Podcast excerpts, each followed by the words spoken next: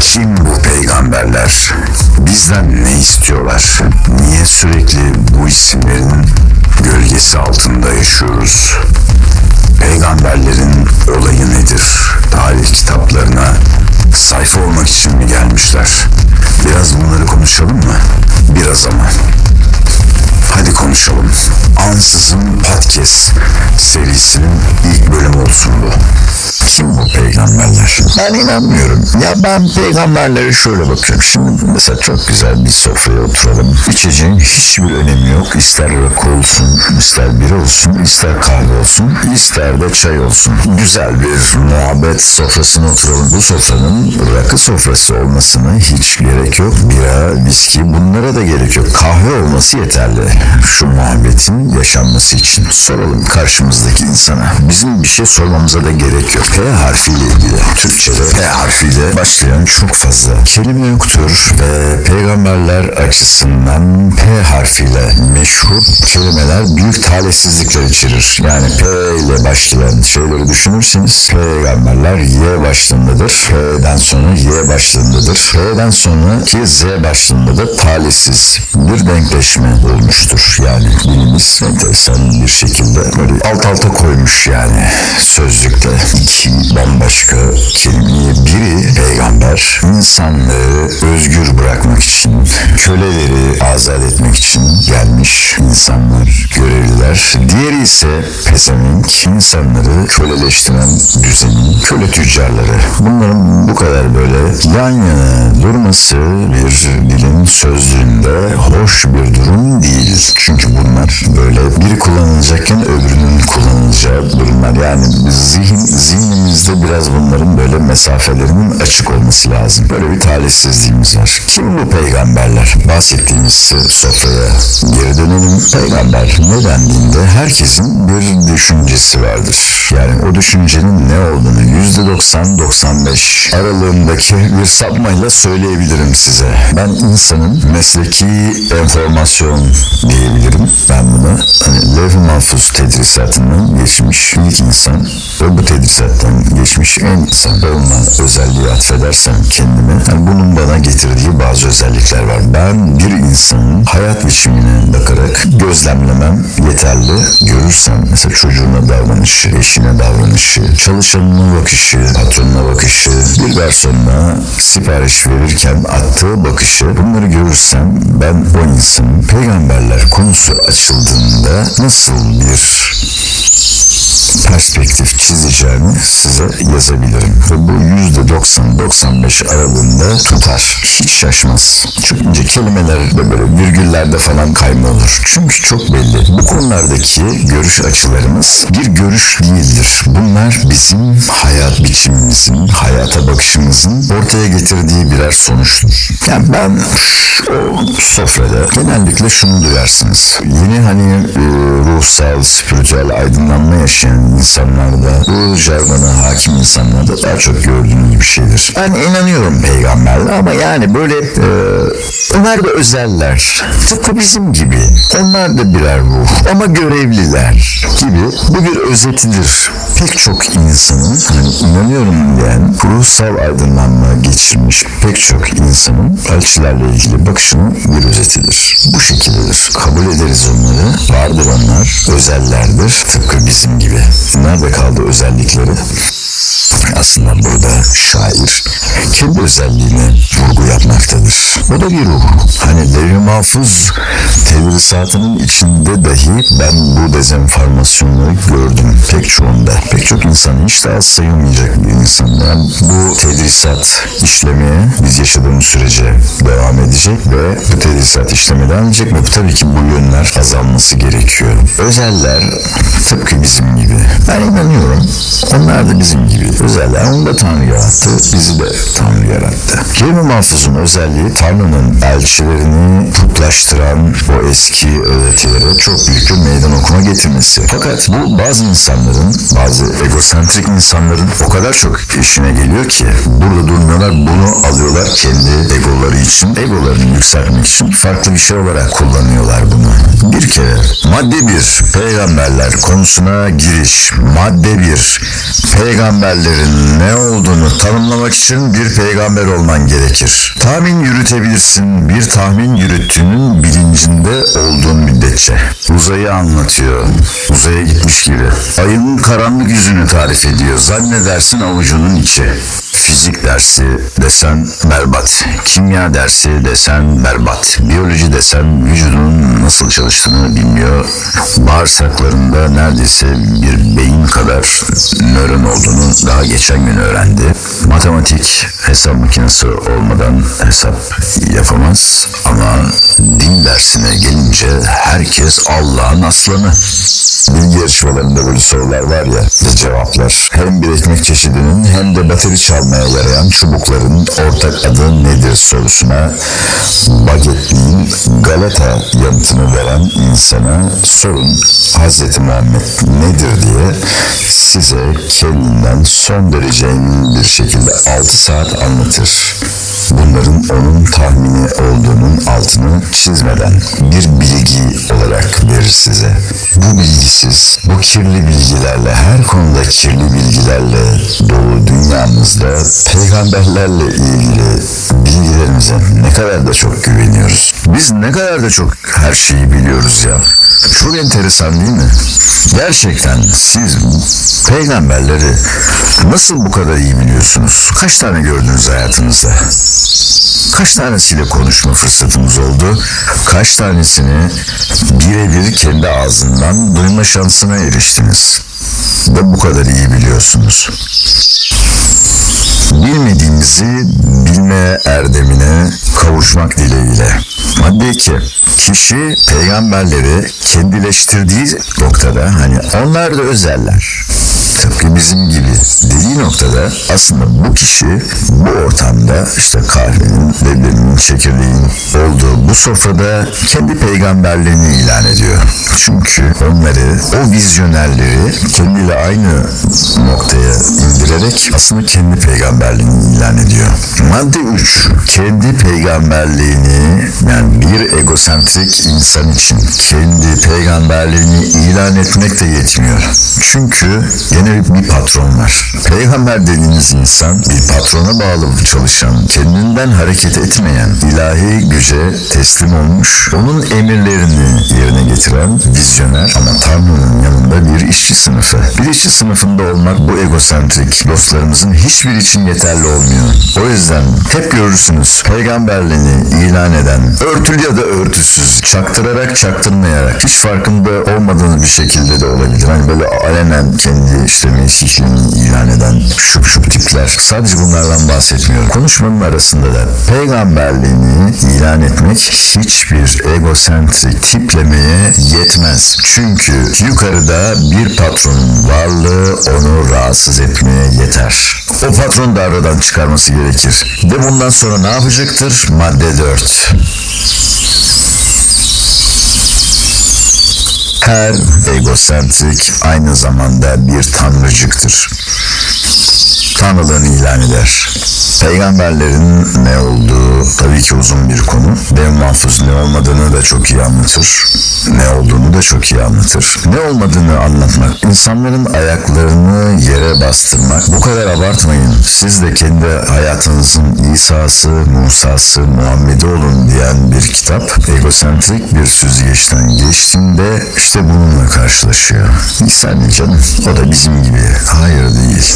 Muhammed ne canım? O da bizim gibi biri. Ben de özelim, o da özel. Dediğiniz bu kapıdan girdiğinizde kendinizi elçileri inkar eden ve sonra yıkıma uğrayan insanlar sülalesinin içinde buluyorsunuz. Çünkü hep böyle gelişiyor. Hep böyle demişler zaten. Ne var canım sen de bizim gibi insansın. Atatürk'e de sen ne var canım paşa sen de bizim gibi insansın diyebiliyor musunuz? Ben denilebildiğini pek zannetmiyorum. Ne var o da özel biz de özeliz diyebiliyor musunuz? Allah aşkına diyebiliyor musunuz bunu? O da özel biz de özeliz diyebiliyor musunuz? Çünkü çok yakında bir örnek. Kim olduğunu resimlerinden, fotoğraflarından, kendi nutkundan tanıyabildiğimiz gerçek paşaya erişebildiğimiz her ne kadar yanlış anlatıldığı çok konu olsa da kendisinin ne olduğunu bilebildiğimiz bir isim olduğu için daha devasa bir şekilde duruyor icraatları gözümüzün önünde. Ve onun yanında ne var canım? Mustafa Kemal de insan demiyoruz. Mustafa Kemal bunu dediği halde beni de bir Türk anısı doğurmadı mı dediği halde biz bunu diyemiyoruz. Kimileri dini kendini daha büyütmenin aracı olarak kullandığı gibi başka kimiler de atamızı egosentrik başkaldırılarında bir edevat olarak kullanıyor. Atatürk yani Anatürk bu konuda gerçekten çok savunmasız. Fakat azameti de oldukça yerinde olduğu için o bir vizyoner. Tıpkı tüm diğer peygamberler gibi hiç kimse Atatürk'ün benden ne farkı var diyemiyor. Çünkü bir farkı yoksa eline tüfeği alıp savaşması gerekecek. Cephelerde aç susuz uyuması, çarpışması gerekecek. İşte burada egosentriğin konformist yani rahatına düşkün bakış açısı devreye giriyor ve Atatürk özel kalabiliyor. Ama aynı imkandan diğer peygamberler ne yazık ki yararlanamıyorlar. İnsanoğlu üç kağıtçının önde gidenidir. Yeryüzüne indiğinden beri böyledir bu. Her şeyi işine geldiği gibi yorumlar. Kafası böyle işte. Objektiflik konusunda hayvanların çok gerisindeyiz. Hayvanlardan kendini üstün görenlere duyurulur. Hayvanlar bizden çok daha objektifler.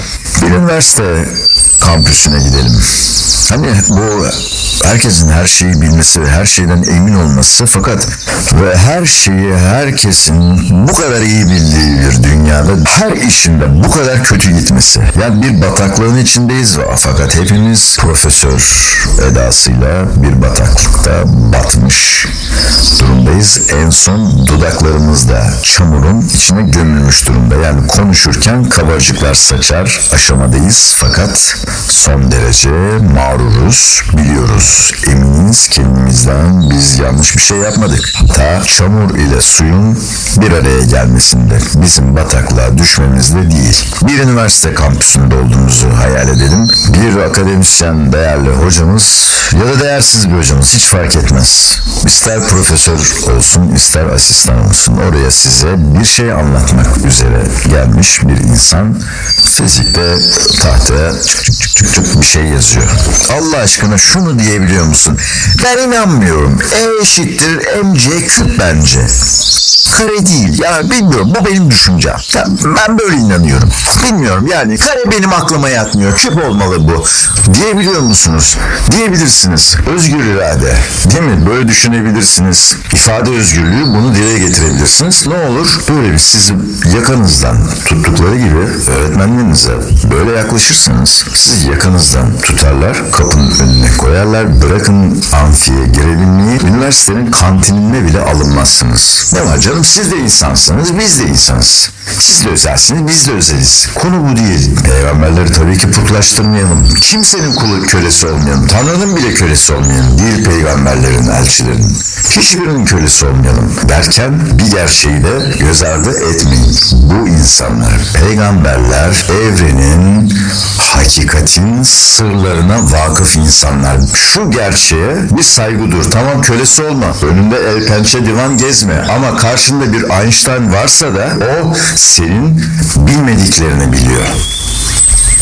Belki yedi sülalenin bilmemiş olduklarını biliyor. Bundan sonraki 77 sülalemde ondaki pek çok bilgiye erişemeyecek. Şimdi sen bu insanla karşı karşıya geldin. Kulu olma, kölesi olma ama saygı duy. Kendini onunla yarıştırma.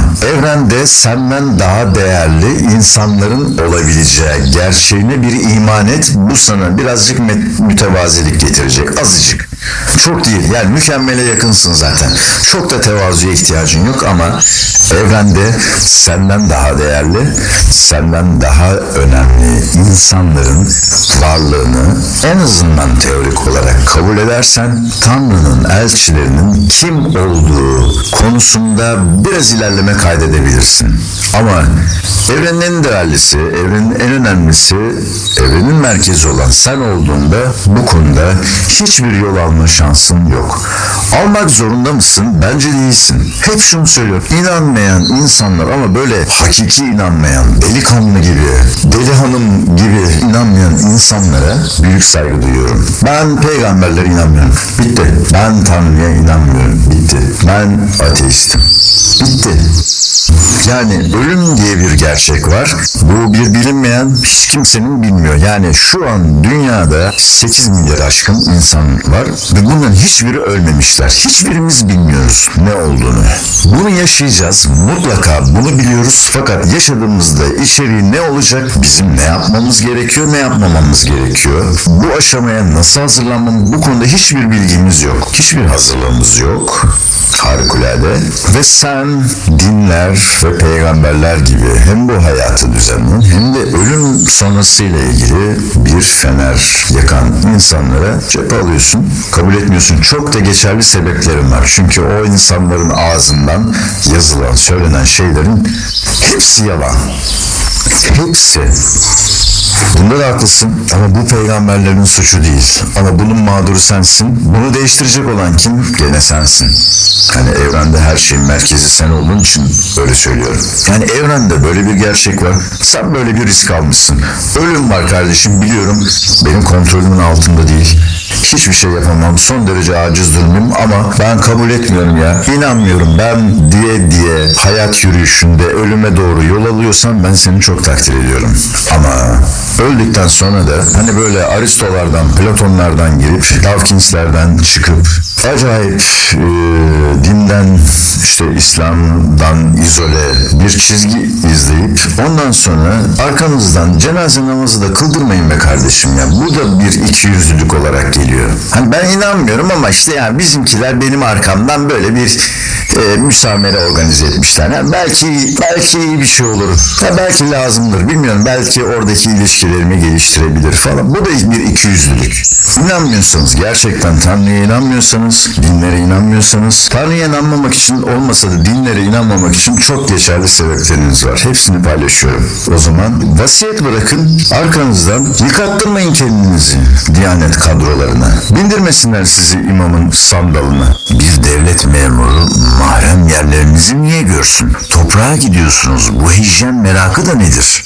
Eğer çizginiz buysa bunun arkasında durun. Doğduğunuz günden öldüğünüz güne kadar. Bunun arkasında durun. Ben batı felsefesini, sorgulamacılığı her şeyi benimsedim. İslam'la benim hiçbir şeyim olmaz deyip ondan sonra senin cenaze namazında senin cenaze namazına katılan kadınlar niye başörtülerini takıyorlar? Röfleli saçların düzenin. Arkasında duralım yaptığımızın. Peygamberlere inanmamak suç değildir. İnanmayın problem inanıyorum dedikten sonraki inançsızlığın içinde gizli. Ben peygamberlere inanıyorum. Onlar şöyle şöyleler. Sen kimsin arkadaşım? Peygamberleri tanımlayabiliyorsun. Tanrı'ya bir kıyafet dikebiliyorsun. Bu senin haddin değil. Bu konuda tahminler yürütebiliriz ama bu tahminlerde de böyle 3 saniyeden 4 saniyeden fazla da kalmamak gerekiyor. O zaman o tahmin olmuyor, zan oluyor. Bir zan üzerine bir bakış açısı bina etmiş oluyorsunuz tahminler üzerine. Bilmediğimizi bilme erdemine kavuşmak zorundayız. Bu erdeme kavuşursak öğrenme kapasitemiz bir anda kilitlendiği yerden açılmaya başlayacak. Fakat bilmediğimizi bilme erdemine uzaklaştıkça tanrıcıklaşıyoruz. Peygamberleşiyoruz bile demiyorum. Yani o yetmiyor zaten